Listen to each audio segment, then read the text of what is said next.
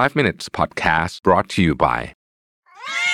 Kaniva Kaniva อาหารแมวโซเดียมต่ำและไม่เค็ม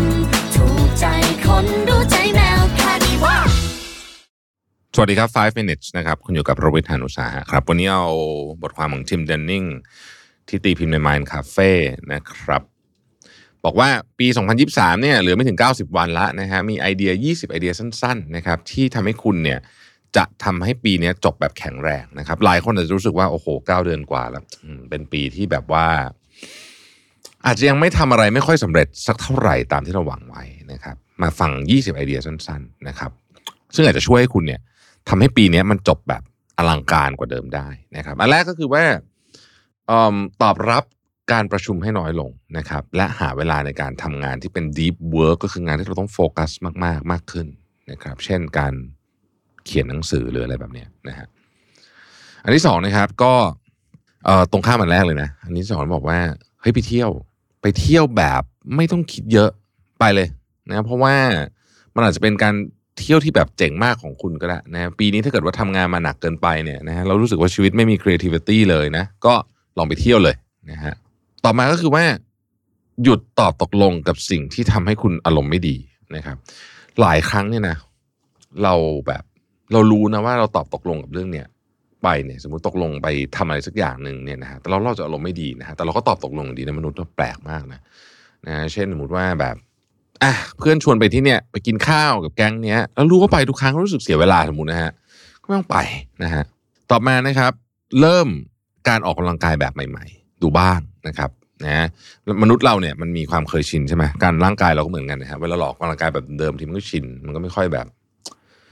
มันก็เหมือนกับอาจจะไม่ค่อยหลั่งเอนโดรฟินเหมือนเดิมหรืออะไรอย่างนี้นะก็ลองดูนะฮะอีกการหนึ่งนะครับ ก็เขียนขอบคุณทุกวันนะฮะนี่ก็เป็นเรื่องที่ดีนะ การที่เราเขียนขอบคุณอะไรสักอย่างทุกวันเนี่ยทำให้คุณรู้สึกว่าเออชีวิตเรามันก็มีอะไรดีๆเยอะเหมือนกันนะฮะข้อต่อมานะฮะหยุดซื้อเสื้อผ้า แต่ว่าไม่ใช่แค่หยุดซื้อเสื้อผ้าเฉยๆเอาเงินนั้นอะไปลงคอร์สออนไลน์สักหนึ่งคอร์สนะฮะอ,อีกอันหนึ่งนะครับ newsletter ที่น่าเบื่อทั้งหลายนะฮะ ที่คุณอยู่ใน inbox อะยกเลิกซะนะครับ อีกอันหนึ่งนะฮะคิดถึงงานอดิเรกใหม่ๆนะครับ งานอดิเรกใหม่ๆ เนี่ย แบบ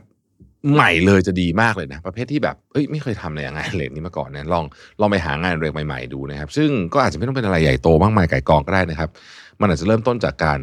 หัดเล่นหมากล้อม อ่านะฮะเงี้ยนะครับหมากล้อมผมเชื่อว่า หลายท่านผมผมผมผมผมไม่เคยเล่นนะแต่ว่าผมเชื่อว่าหลายท่านเนี่ยเคยอยากจะลองเล่นมาแล้วแต่ก็ยังไม่ได้เล่นสักทีนะฮะอันนี้ก็จะจะเป็นจังหวะเวลาที่ดีนะครับ แล้วก็อีกอันหนึ่งเขาบอกว่า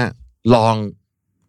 ในเมืองของคุณเนี่ยนะในเมืองที่คุณอยู่เนี่ยนะฮะลองไปในที่ที่คุณไม่เคยไปนะครับอย่างกรุงเทพมหานครเนี่ยนะฮะก็มีส่วนเยอะมากนะที่ผมเชื่อว่าหลายคนไม่ไม่ยังไม่ได้ไป เช่น บางส่วนของเมืองเก่าหรืออาจจะเคยไปมาก่อนหน้านี้แล้วนะฮะ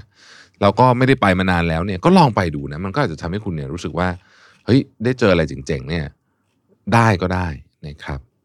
อีกอันหนึ่งนะครับก็คือว่าตั้งใจอ่านหนังสือให้จบ อย่างน้อยที่สุดหนังสือเล่มเจ๋งๆสักหนึ่งเล่มภายใน 3 เดือนที่เหลือเนี่ยสามไม่ถึง 3 เดือนเนี่ยนะครับ หนังสือเล่มเจ๋งๆก็คือหนังสือที่มันแบบที่ควรจะต้องอ่านมากๆ แต่ว่าคุณยังอ่านไม่จบอย่างเช่นยกตัวอย่างเช่น principle ของ Ray Dalio แบบนี้นะฮะ หรือว่าหนังสือแบบ Black Swan ของ Nassim Taleb อะไรอย่างเงี้ยนะฮะ หรือว่าหนังสือ Sapien นนะหรือว่า 21st Century Century อะไรพวกนี้นะหนังสือของยูวาฮารารีอะไรอย่างเงี้ยนะพวกเนี้ยนะฮะก็อ่านให้จบหรอกก็ได้นะครับ อีกอันหนึ่งนะครับเขาบอกว่าให้ทำอาหารเมนูหนึ่งเมนูให้อร่อยให้ได้นะครับหนึ่งเมนูนะไม่ต้องเยอะนะฮะเอาแบบสมมตินะสมมติว่าคุณจะทำแบบอะไรดีอะปลาหมึกผัดไข่เค็มนะเอาให้แบบ ไม่เคยทำเลยนะทำไม่เคยเป็นเลยปลาหมึกผัดไข่เค็มเนี่ยแต่ว่าเอาให้แบบจบปีเนี้ยนะฮะทำแล้วคือกว่าคุณจะทำเก่งคุณต้องทำหลายรอบเลยเอาให้จบปีนี้นี่กลายเป็นเมนูเทพเลย คือเรียกว่าทำจนโหคนมากินแล้วแบบตกใจเลยนะฮะนี่ก็เป็นไอเดียนะครับที่จะทำให้ปีนี้เนี่ยเราจบแบบสตรองมากยิ่งขึ้นนะขอบคุณที่ติดตาม 5 minutes นะครับ สวัสดีครับ 5 minutes podcast presented by คานิวะคานิวะอาหารแนวโซเดียมต่ำและไม่เค็มถูกใจคน